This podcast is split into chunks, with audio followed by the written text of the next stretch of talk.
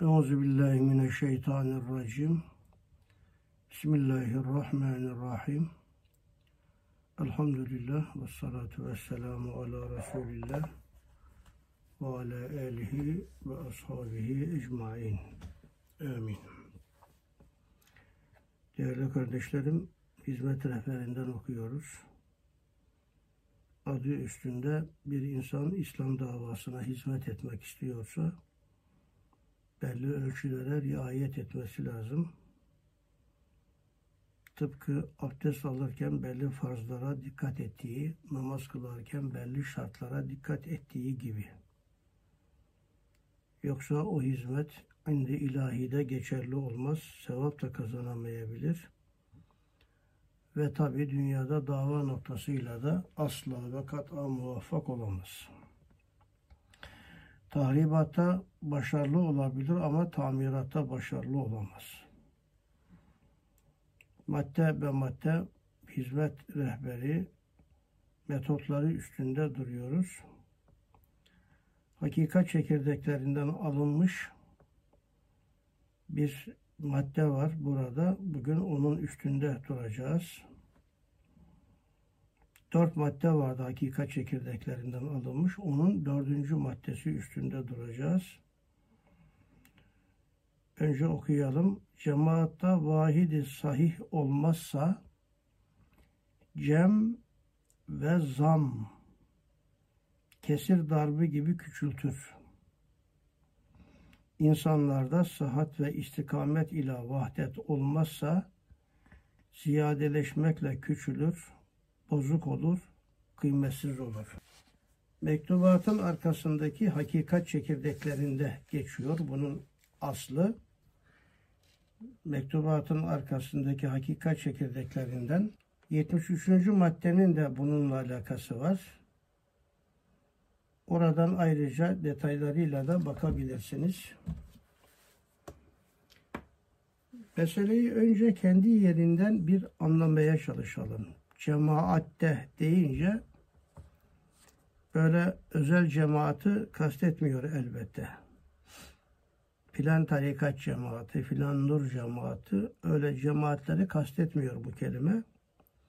İslam cemaati düşünelim.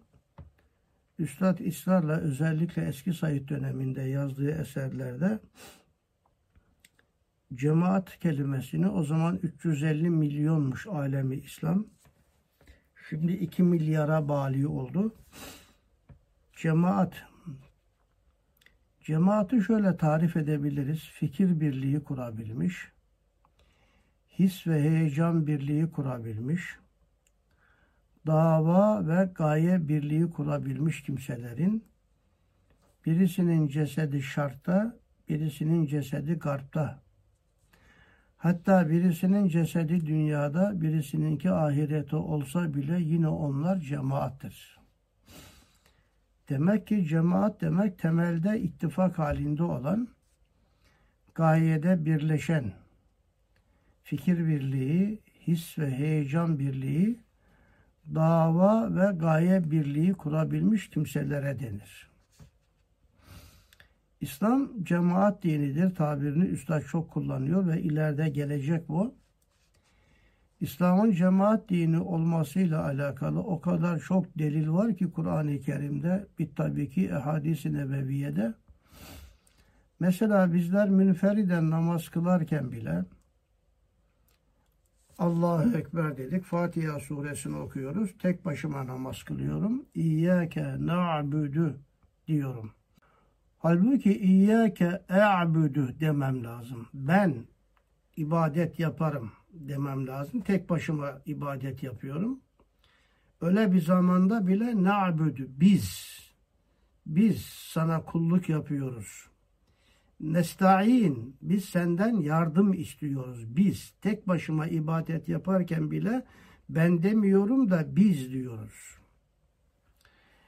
Neden? Çünkü Kabe merkezi etrafında birinci halkada saf tutanlardan daire daire ta benim olduğum yere kadar dünyanın en ücra köşesine kadar böyle bir ali cemaat var. Ben tek başıma kılsam bile o anda milyonlarca namaz kılan vardır.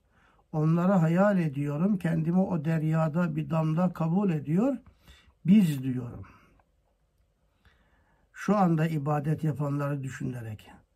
Ama bir kademe daha ileriye gidecek olursam ta Hazreti Adem'e kadar, Efendimiz Aleyhisselam'a kadar ve bundan sonra kıyamet kopacağı ana kadar Kabe'nin etrafında ne kadar saf tutanlar varsa biz tabiri içerisine öyle muhteşem bir cemaat da giriyor. Bir kademe daha ileriye gidecek olursam Kabe olduğu yerden yerin karına kadar Kabe, olduğu yerden semavattaki Beyt-i Mamur'a kadar Kabe, altta cinler tavaf ediyor, üstte melekler tavaf ediyor ve ben biz derken bu muhteşem cemaati de işin içine katıp kendimi o deryada bir damla sayıyorum. Bir kademe daha ileriye gidecek olursam zahiren ben, ben değilim aslında bende biz var. Milyonlarca belki trilyonlarca hücrelerim, her hücrede milyonlarca terkipler ve atomlarım aslında kainattaki yıldızlar sayısınca olan atomlarım da Allah'a ibadet yapıyor. Biz deyince bir de bunları kastediyorum. Anlaşılıyor ki İslam cemaat dinidir. Ve Kur'an-ı Kerim'in kaç yerinde Cenab-ı Hak mesela verke'u me'ar der. Rükû edenlerle beraber rükû edin. Tek başınıza değil. Cemaati hayal ettiriyor. Mesela başka bir yerde ve künü ma'as sadikin der dava noktasıyla sadık olun demiyor. Sadıklarla beraber olun diyor. Ala külli hal İslam cemaat dinidir. Ve Efendimiz Aleyhisselam yedullahi ma'al cema'a Allah'ın rahmet ve inayet eli cemaatla beraberdir buyuruyor.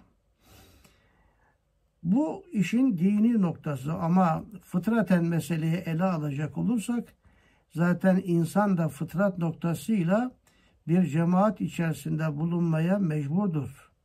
Buna üstad insanın fıtrata medeni olması tabiriyle ele almıştır. Yani benim hayatımı devam ettirebilmem için çok şeylere ihtiyacım var. Ve o çok şeyleri ben kendim tek başıma yapamam. Mesela benim berbere ihtiyacım var. Berberin o malzemeleri hazırlayanlara ihtiyacı var sabuna, sabun içinde, tıraş aletleri içinde altyapıda başka varlıklara, çalışanlara ihtiyacı var.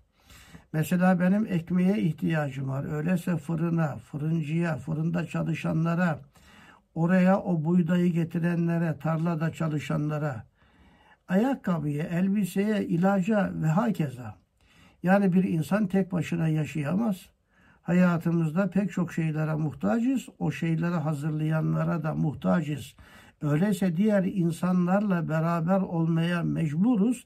İşte buna insanın fıtraten medeni olması denir. Demek ki İslam hem medeni bir din ve onun gereği olarak İslam'da cemaat ruhu, cemaat şuuru olarak mesele ifade edilmiştir. Tekrar ediyorum. Cemaat dendiği zaman sadece herkesin hususi meslek ve meşrebini kastetmedik. Cemaat vahdet içinde bulunmalı.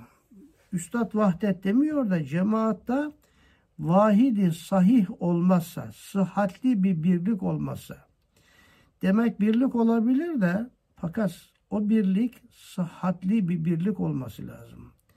Ne demek sıhhatli bir birlik, vahidi sahih nedir ve nasıl teşekkül eder? Bu ayrıca tahlil edilecek. Eğer sıhhatli bir birlik olmazsa, şartlarına uygun, şartlarına riayet eden bir kardeşlik olmazsa, cem ve zam, kesir darbı gibi küçültür. Cem, cemaatin kendi içinde sayısının çoğalması demektir. 350 milyondu 1 milyar oldu. 1 milyondunuz 15 milyon oldunuz çoğaldınız. Buna cem denir. Çoğalma kendi içinde çoğalma. Zam da cemaatlerin çoğalması. 5 tane İslami cemaat vardı. 10 tane İslami cemaat oldu. Zam da bu.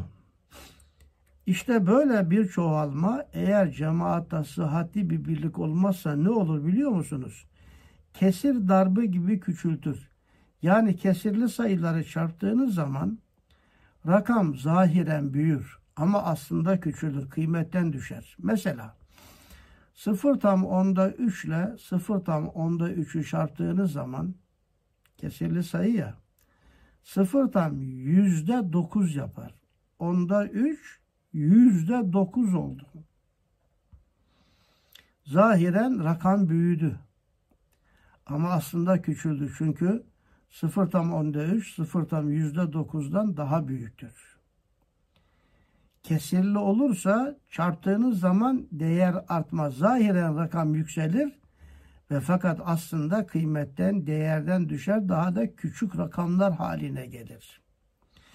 Öyleyse bir cemaat vahid sahih içerisinde büyümüyorsa, ister İslam cemaati, isterse İslam içerisindeki farklı cemaatler, sıhhatli bir birlik içinde büyümüyorsa, hem kendi içinde hem de diğer cemaatlere karşı böyle bir cemaatin çoğalması demek, ileride cemaatlerin daha korkunç vuruşmasıyla kıyametin daha korkunç bir şekilde kopması demektir. Biraz daha anlaşılır hale getirmek için şöyle bir cümle kullanmalıyım. Eğer cemaatin içinde sıhhatli bir birlik yoksa öyle bir cemaatin çoğalması bağışlarsanız halk ifadesiyle nerede çokluk orada nokta nokta nokta nokta nokta meydana gelecek demektir. Bu tabirden sonra alttaki paragrafta da diyor ki insanlarda sıhhat ve istikamet ile vahdet olmazsa demek ki sıhhati önemli, sahih bir birlik. Sahih birliğin şartları nelerdir? Üstünde ayrıca duracağız. Ve bir de istikamet ile. İstikamet zikzaksız.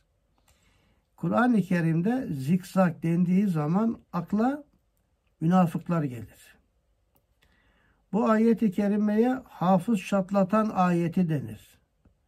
La ilahe ve la ilahe üle dört elif miktarı çektiği için bir hafız bu ayeti baştan sona kısa olmasına rağmen nefesi yetmez.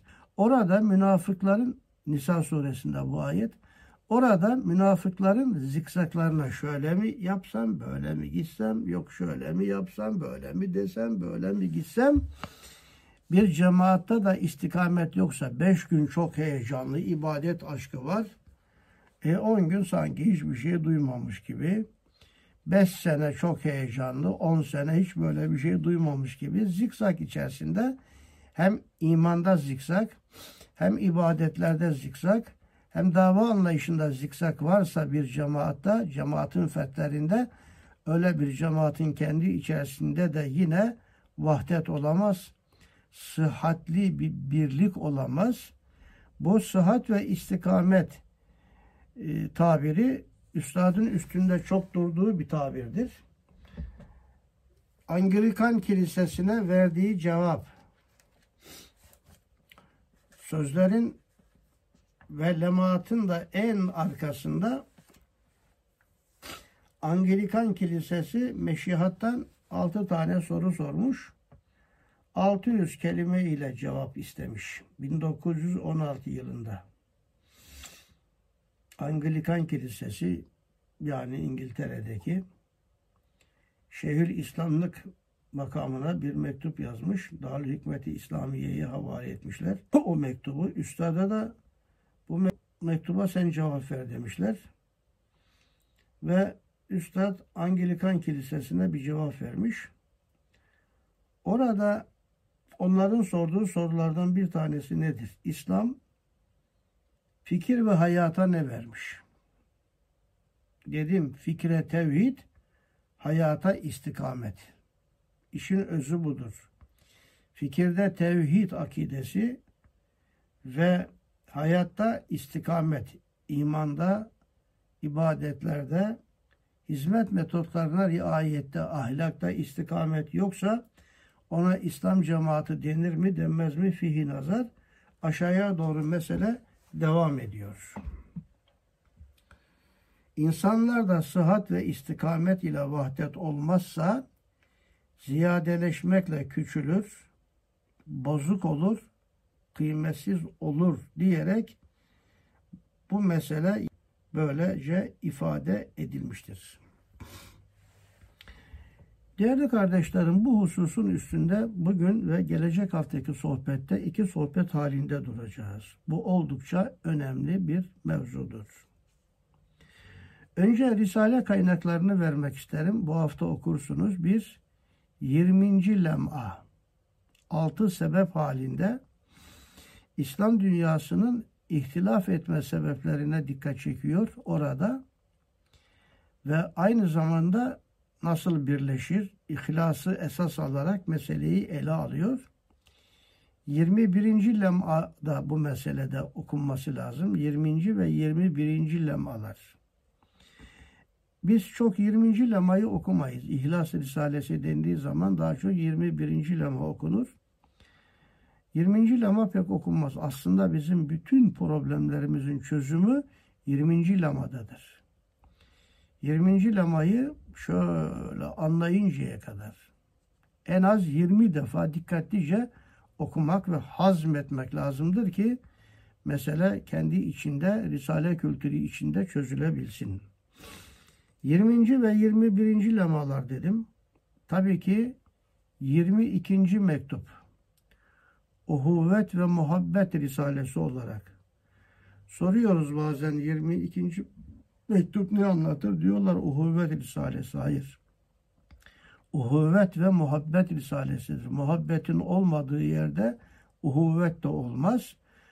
Orada muhabbetin, muhabbetle birbirimize bağlanmanın da farklı yönleriyle şartlarına dikkat çeker. Ve bu husus aynı zamanda Risalelerde çok anlatılır da bir iki kaynak daha vermek istiyorum. Sözlerin arkasındaki lemaatta fakir kendisi numaralandırdı. 59. bölümde İslamiyet selim ve müsalemettir. Dahilde niza ve husumet istemez başlığında anlatılan bir bölüm var. İslamiyet selim ve müsalemettir. Dahilde niza ve husumet istemez. Ondan bir önceki madde 58. maddede de hakkı bulduktan sonra e, hak için ihtilaf etme. Burası da sahih birliğin şartlarından bir tanesi olan önemli bir hususa dikkat çekiyor. Aynı mesela bu minvalde de, değerli arkadaşlar eski Said dönemi eserlerinden olan Tüluat Risalesinde de vardır. Tüluat Risalesinde Kendisi sormuş, kendisi cevap vermiş. Münazarattaki sorulara Şarttaki aşiretten sormuş, üstad cevap vermiş. Sünahattekilerini kendisi sormuş, kendisi cevap vermiş. Bu sünahat, tülaat, işaret üçü bir kitaptır böyle küçük bir kitap. Bu kitaptan edinin ve bunun tuluat kısmı. Tuluat kısmında çok önemli bir bölüm olarak meseleyi ele almış Hatta tülaatın en başı bu. Tülaat bununla başlıyor. Elhamdülillahillezî kâle ve lâ tenâze'û fetefşelû ve tezhebe rihukum. Ayetiyle meseleyi ele alıyor. Bu ayet 21. lemanın başında da var. Bu ayetle başlıyor. Sual alemi İslam ülemasının ortasındaki müthiş ihtilafa ne dersin ve reyin nedir? Ulemanın ihtilafına dikkat çekiyor. Ulema ihtilaf ederse tabandaki halk da ihtilaf eder. Ümera ihtilaf ederse tabandaki halk da ihtilaf eder. Çünkü ümera ve ulema arabanın ön tekeri gibidir. Ön teker nereye giderse arka tekerler oraya gitmeye mecburdur. Araba da, araba da o tarafa gitmeye mecburdur. Efendimiz Aleyhisselam sınıfani min ümmeti izâ salahu salahan nas ve izâ fesedü feseden nas el ümerâ'ü vel fukahâ'ü buyuruyor.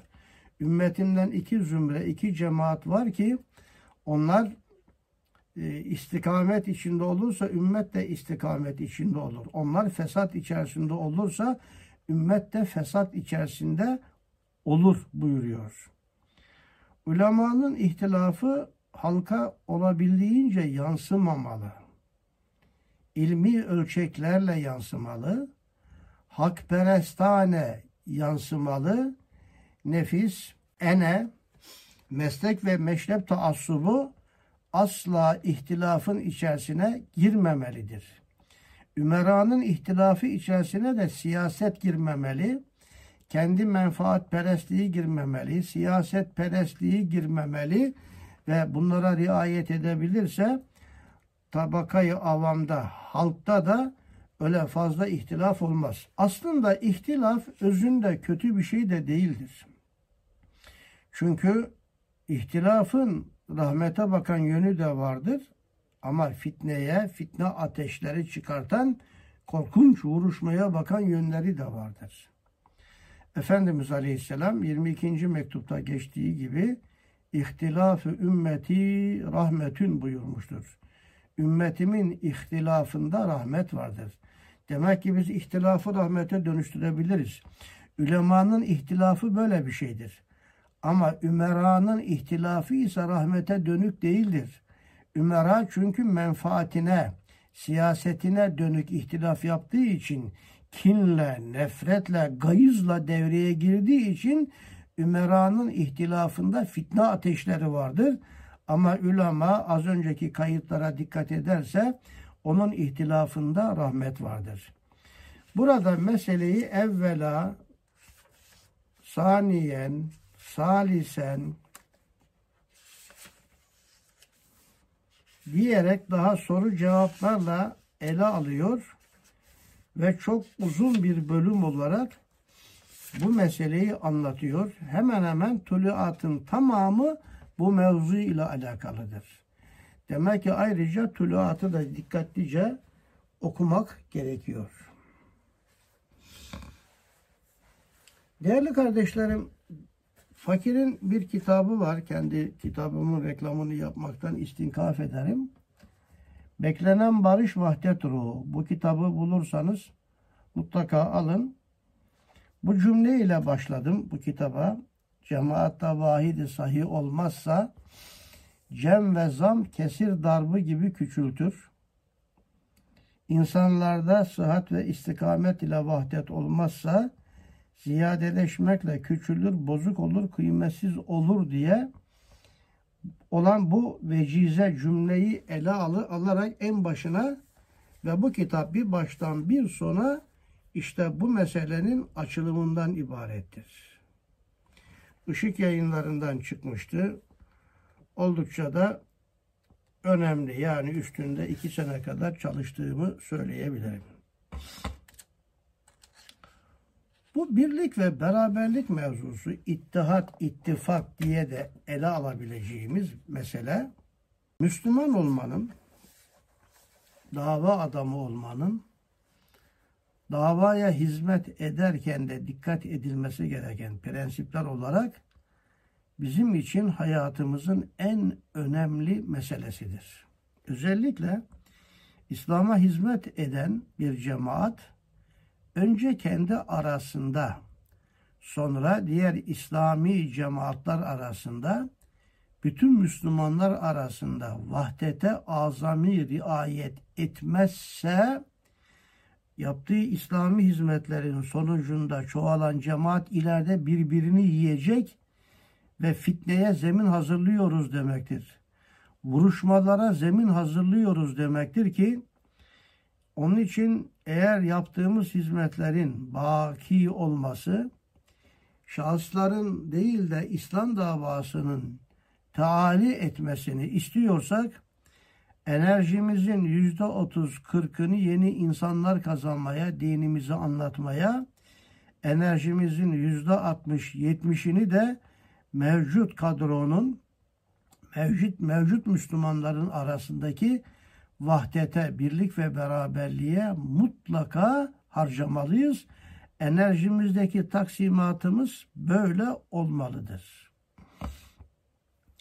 1970'li yılların ortalarından 75'lerden itibaren işte Afganistan'da Hikmet Yar gibi, Rabbani gibi kimseler bunlar Müslüman cemaat liderleriydi ve Ruslara karşı savaştılar.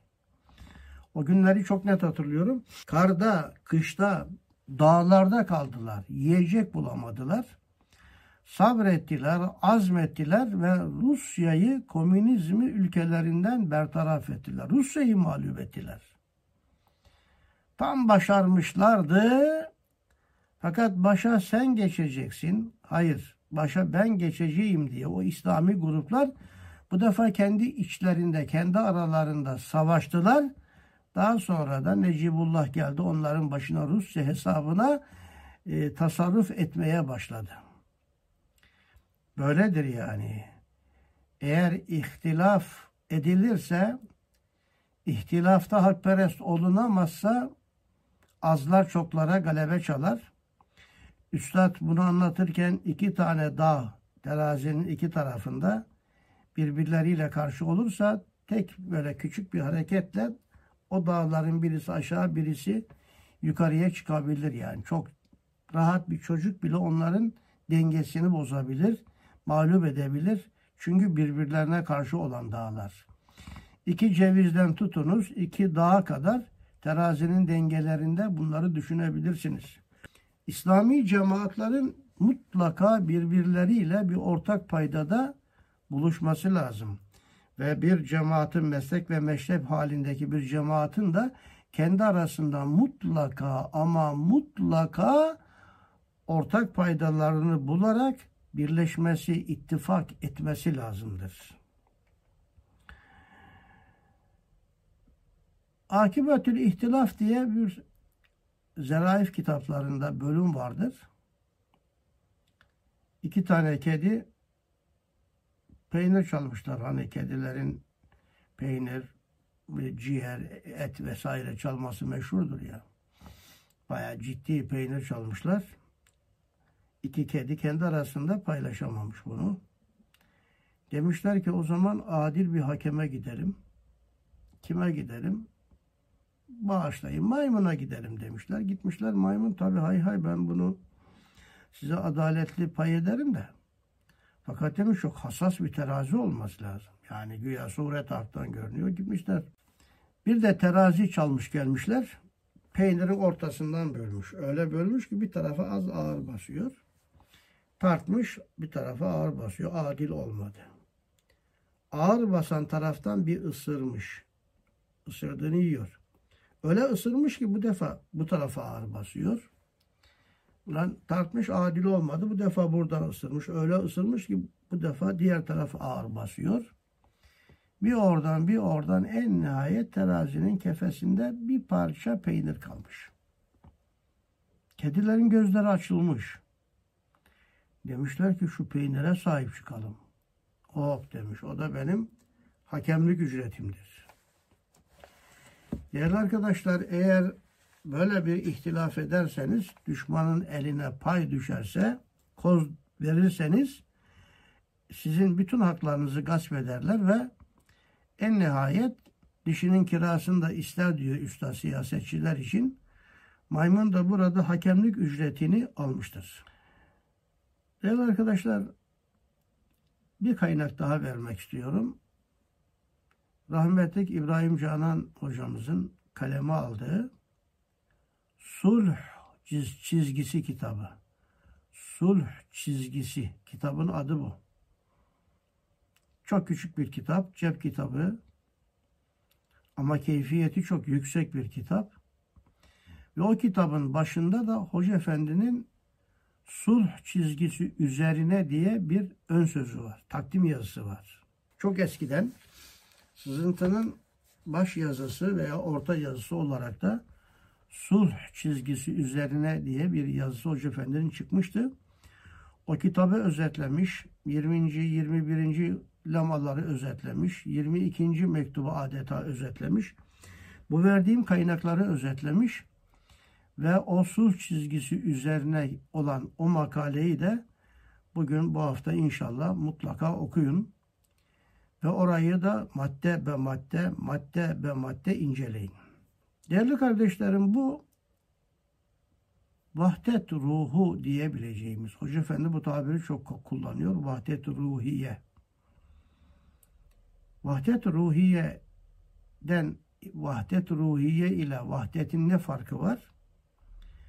Vahdet demek değerli arkadaşlar, cemaat demek, cesetlerin bir araya gelmesi demek değildir. O ruhi, kalbi birleşim, sevgi asıldır. Cesetlerin bir araya gelmesi İslami manada vahdeti meydana getirmez. Onun için kitle ile cemaat arasındaki farkı anlatırken de böyle bunu anlatırlar. Kitle cesetlerin menfaat birlikteliğinde bir araya gelmesine denir. Mesela işçiler yürüyüş yapıyor. 500 bin işçi toplanmış yürüyor. Maaşlarının arttırılması, belli haklarının kendilerine verilmesi için.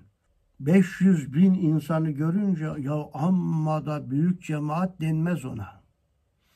Kitle, güruh, sürü, menfaatlerin bir araya getirdiği kimseler. Bunlara kitle denir. Onun için felsefede kitle vardır, İslam'da ise cemaat vardır. Cemaat böyle menfaatlerin bir araya getirdiği cesetler değil. Ruh birliği, kalp birliği, his ve heyecan birliği, dava ve gaye birliği kurabilmiş kimselere denir. Onun için bu çok önemli bir mevzu. Vahdet üstünde durmazsanız değerli arkadaşlar, hizmet yapan bütün kadroların hangi cemaat içinde olursa olsun, hangi siyaset içinde olursa olsun, eğer vahdete riayet ederek yapmazlarsa yapılan bütün hizmetler gelecekte sıfırlanabilir. Başka bir deyişle vahdete riayet etmeden yapılan atılımlar ve hizmetler böyle fincancı katırlarının veya fillerin fincan dükkanına girmesi gibi olur ki daha çok bugünkü siyaset dünyasında gördüğümüz de bu felakettir. İşte bakın fincancı katırları gibi veya develer gibi girmiş fincancı dükkanına kırmadığı hiçbir şey bırakmamış. O tahribatın gücüyle de övünüyor. Ne kadar becerdik yani. Tahribatın gücü. Tahribat işini yapan da sadece ve sadece şeytandır. Peygamberler tamirat tarafını temsil eder. Şeytan da bu alemde tahribat tarafını temsil eder. Bu önemli mevzuyu ele alırken değerli arkadaşlar üç ana bölüm içerisinde ele almak lazımdır. Bunlardan birincisi ihtilafın faktörleri, ihtilafın sebepleri. Niye ihtilaf ediyoruz? İsterse ilmen, dinen, isterse siyaseten. İnsanlık niye ihtilaf eder?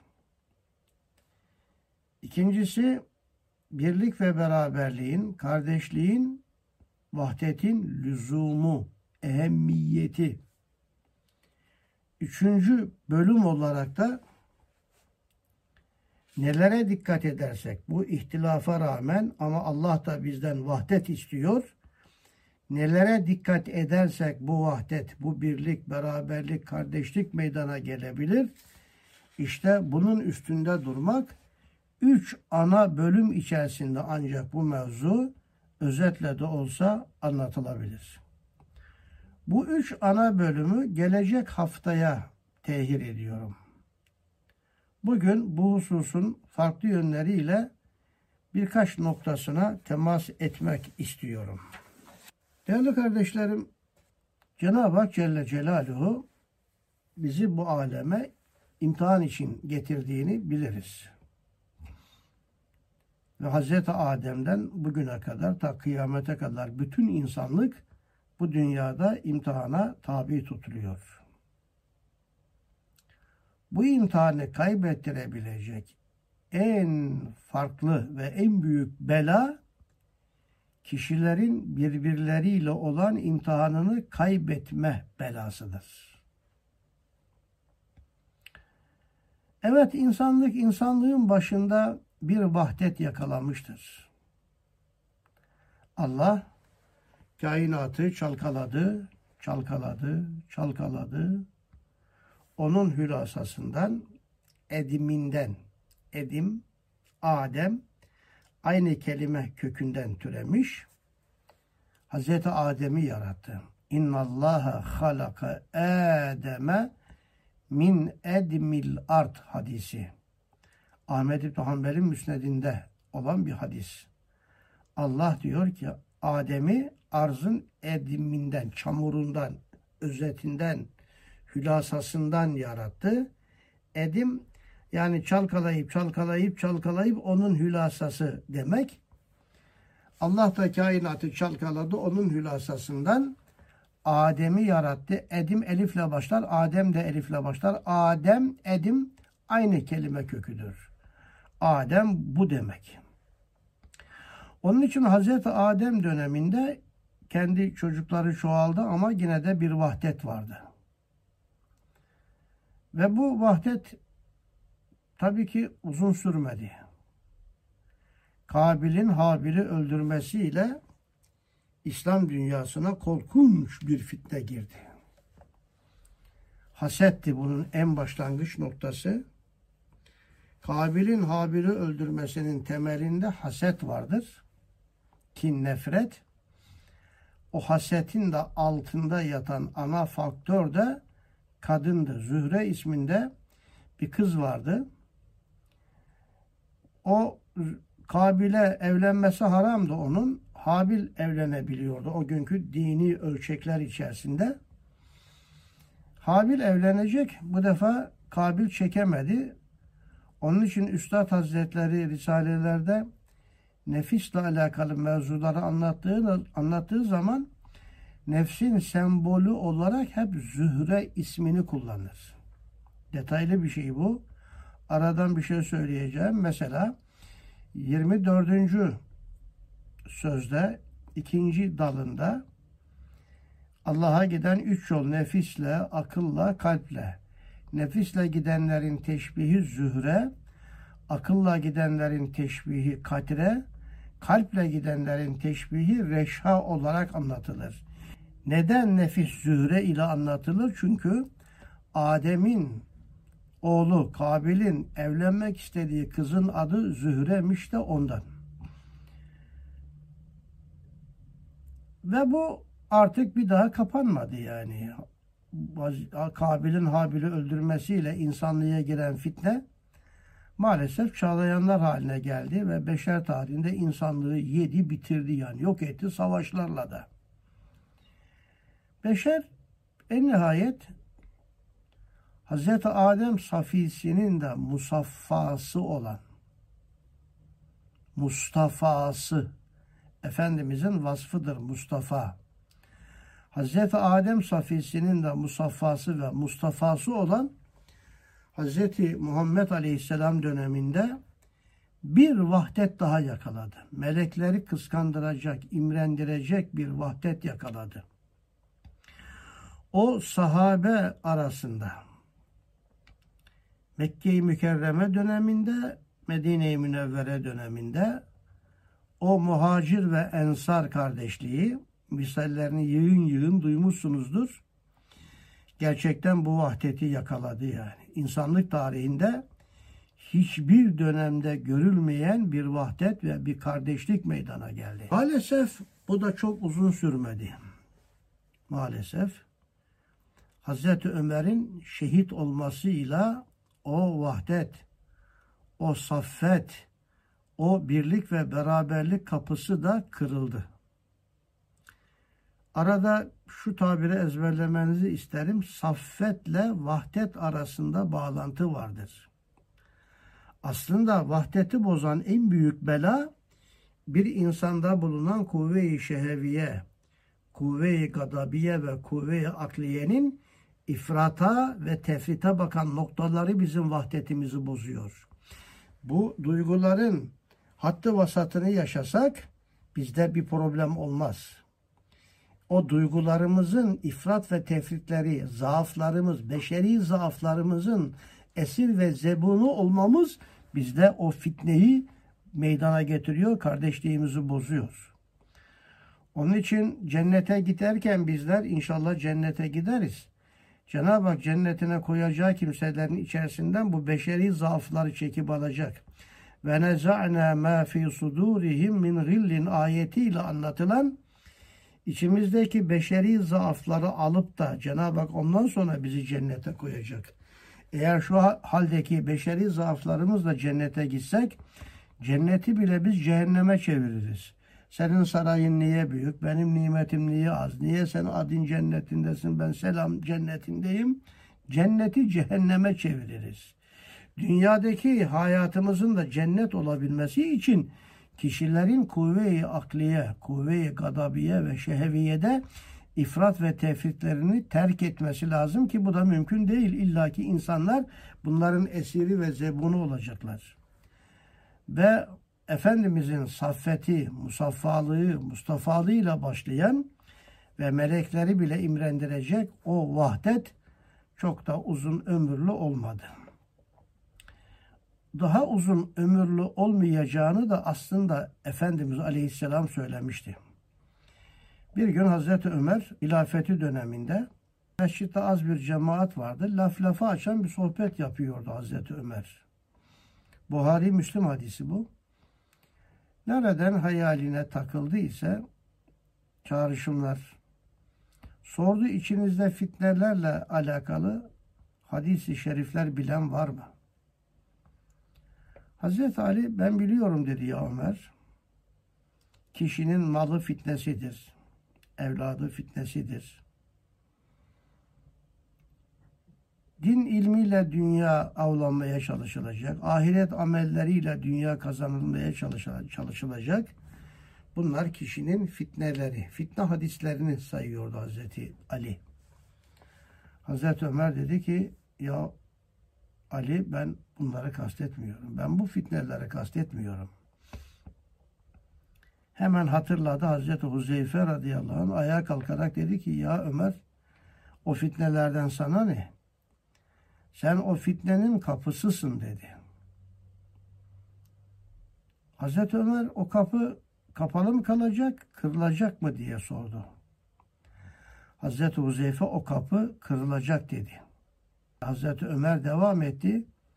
Bir daha öyleyse bir defa daha kapanmayacak. Öyle anlaşılıyor ki sonra Hazreti Huzeyfe'ye sordular. Ömer o kapının kendisi olduğunu biliyor muydu? Bu sabahı bildiğimiz gibi biliyordu dedi. Yani Hazreti Ömer hayatta ve ayakta olduğu sürece İslam dünyasına fitne çağlayanları girmeye fırsat bulamıyordu. Bu da Hazreti Ömer'in az önce anlattığım zaaflarını esir olmamasından, adaletli olmasından kaynaklanıyordu. Eğer idareciler adaletli değilse fitne hemen daha burnunuzun ucunda hemen vücudunuza girmiş sizi işgal etmiş demektir. Bugün Türkiye'de niye bu kadar fitne var? Çünkü idareciler adil değil. İdareci adaletli olmazsa fitne bir anda çağlayanlar hale gelir. Vücudun her tarafını saran mikroplar haline gelir. Hz. Ömer hayatta ve ayakta olunca fitne giremiyordu İslam dünyasına. Çünkü bir idareci olarak aynı zamanda kılı kırk yararcasına adaletli davranıyordu. Belli ki bu uzun ömürlü olmayacak. Hazreti Ömer şehit edilecek. Hazreti Ömer'in şehadetiyle o kapı kırılacak. Hazreti Ömer şehit edilecek. Ve Hazreti Ömer'in şehadetiyle İslam dünyasına çağlayanlar gibi giren fitneler bir daha da o kapı kapanmayacak. Fitneler bertaraf olmayacak ve ümmet birbiriyle de imtihan olmaya devam edecek demektir. Değerli arkadaşlar buna çok dikkat etmenizi istirham ederim. Cenab-ı Hakk'ın her bir peygambere verdiği bir dua avans diyelim. Dua avansı vardır. O duayı yapar yapmaz o peygamber Allah anında hemen kabul edecek ve gereğini ise onu yapacak. Allah yaratacak onu. Efendimiz Aleyhisselam bu inceliği anlattığı yerde buyuruyor ki Cenab-ı Hak her peygambere bir dua hakkı vermiştir. Hemen anında kabul olacak. Diğer peygamberler onu ümmetlerine beddua olarak kullanmışlardır. Ben ise o duamı öbür alemde ümmetime şefaat duası olarak sakladım buyuruyor. Başka bir deyişle Efendimiz Aleyhisselam'ın iki tane kabul olmayan duası vardır. Bir tanesini yapmamış ki kabul olsun. Az önce arz ettim. O müstecabü duasını ahirette ümmetine şefaat duası olarak sakladığını ifade ediyor. Dua hakkı bu dua yapmamış ki kabul olsun. Ama bir de yaptığı halde kabul olmayan bir duası vardır. Cenab-ı Hak Efendimizin bütün dualarını kabul etmiştir. Ama bir tek duasını yaptığı halde bir tek duasını kabul buyurmamıştır. Onu da bize Buhari ve Müslim gibi çok sahih rivayetlerde farklı kanallarla gelir. Rivayetlerden ben Sa'd ibn Ebi Vakkas'ın rivayetiyle meseleyi ele almak istiyorum. Sa'd ibn Ebi Vakkas der ki İran Fatihi oldu daha sonra. Ben her gün kuşluk vakti mescide gelirdim. Efendimiz kuşluk namazı kılardı. Orada duha sütunu var. Mescitte sütunlar var. O zaman hurma kütüklerinden sütun idi onlar. Ve Efendimiz bir sütunun ki hep aynı sütunun arkasında kılardı. Kuşluk namazı. Kuşluk namazı kılmak Efendimiz'e farz bir ibadettir. Teheccüd de farzdır. Bize beş vakit, Efendimiz'e yedi vakit farzdır. Efendimiz kuşluk namazı kılınca ellerini duaya kaldırırdı. Ben de arkasından oturur amin Allahümme amin der duasına iştirak ederdim. Diyor. Bir gün geldim Efendimiz yok bekledim bekledim bekledim gelmediler. Sonra sordum oradakilere Efendimiz bugün çok erken burada o namazını kıldı ve ayrıldı dediler. Nereye? Gitti acaba? Sun kabilesi tarafına. O kıblete mescidinin olduğu taraflara. Gittim orada da bulamadım. Ee, sordum. Evet buraya geldi. Dua etti. ibadet etti. Ağladı. Dua etti. Ağladı. Buradan gitti. Nereye gitti dedim. Mesela e, Kuba Mescidi tarafına. Neyse ki artık öğle vakti girmek üzereydi Efendimiz'i bir yerde buldum. Efendimiz Aleyhisselam ellerini öyle açmış ki koltuğunun altındaki beyazlıklar görünüyordu. Dua dua yalvarıyordu, ağlıyordu. Yüzünden şakır şakır yaşlar akıyordu. Hayretle, şaşkınlıkla Efendimiz'i seyrettim.'' Sonra duadan fari olunca ayrılınca sordum ya Resulallah dedim bugün bir başka dua ettiniz. Dedi bu gece bir ayet nazil oldu. Bu ayet benim iflahımı kesti. Ona dua ediyorum. Allah bir rivayette benim bütün dualarımı kabul etti. Bir tek duamı kabul etmedi. Bir rivayette iki duamı kabul etti. Bir tanesini kabul etmedi. Gece gelen ayet şu idi. Kul huvel kadiru ala en yeb'ate aleykum azaben min fevkikum ev min tahti ercilikum ev yelbiseküm şiyan ve yuzika ba'dekum be'se ba'd. Sadakallahul azim. Allah Celle Celaluhu kadir muktedirdir. Allah'ın gücü yeter. Neye?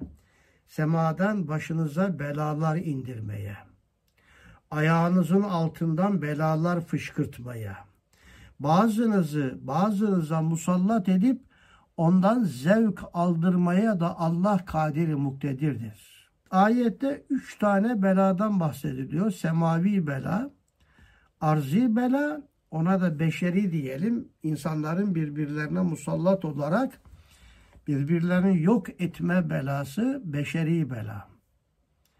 Daha önceki kavimler, kabileler semavi veya arzi belalarla helak olmuştur.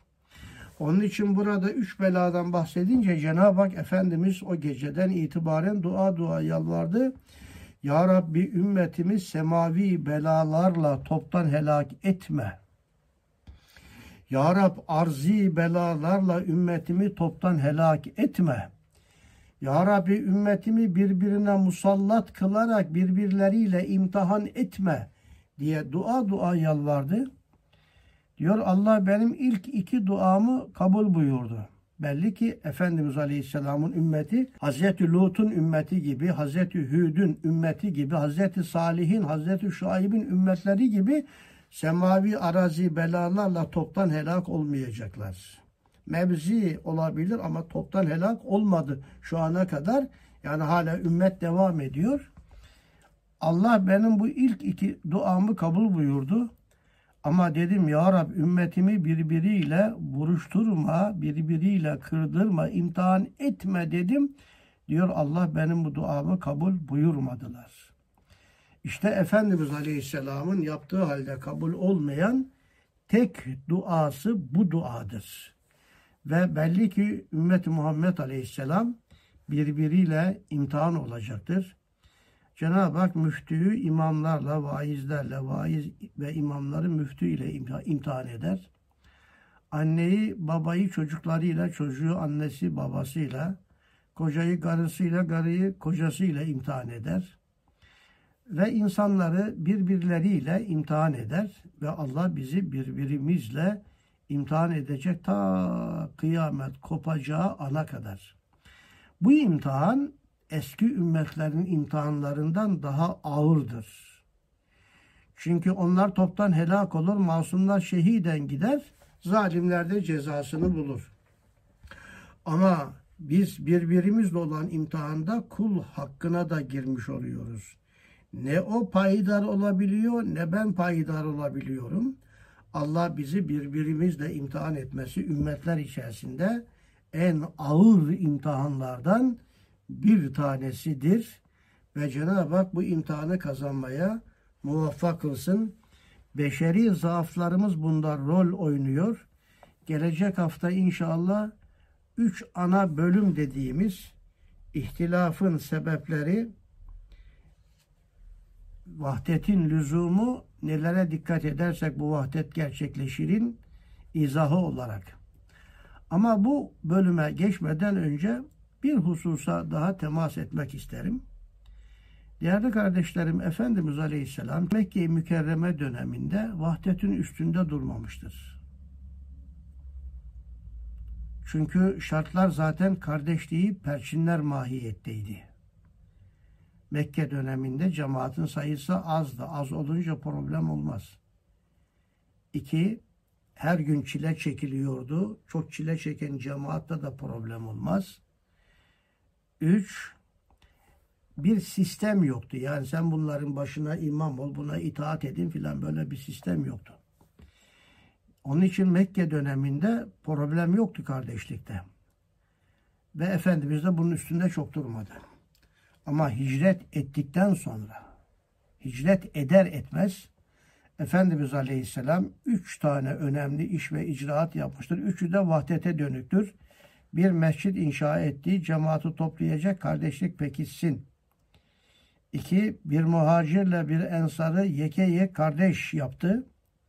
Hatta biz mirasçı olacağı, olacağız zannettik diyor. Üç, sahabe-i kirama dua etti. Özellikle muhacirlere yol gösterdi, yöntem tarif buyurdu.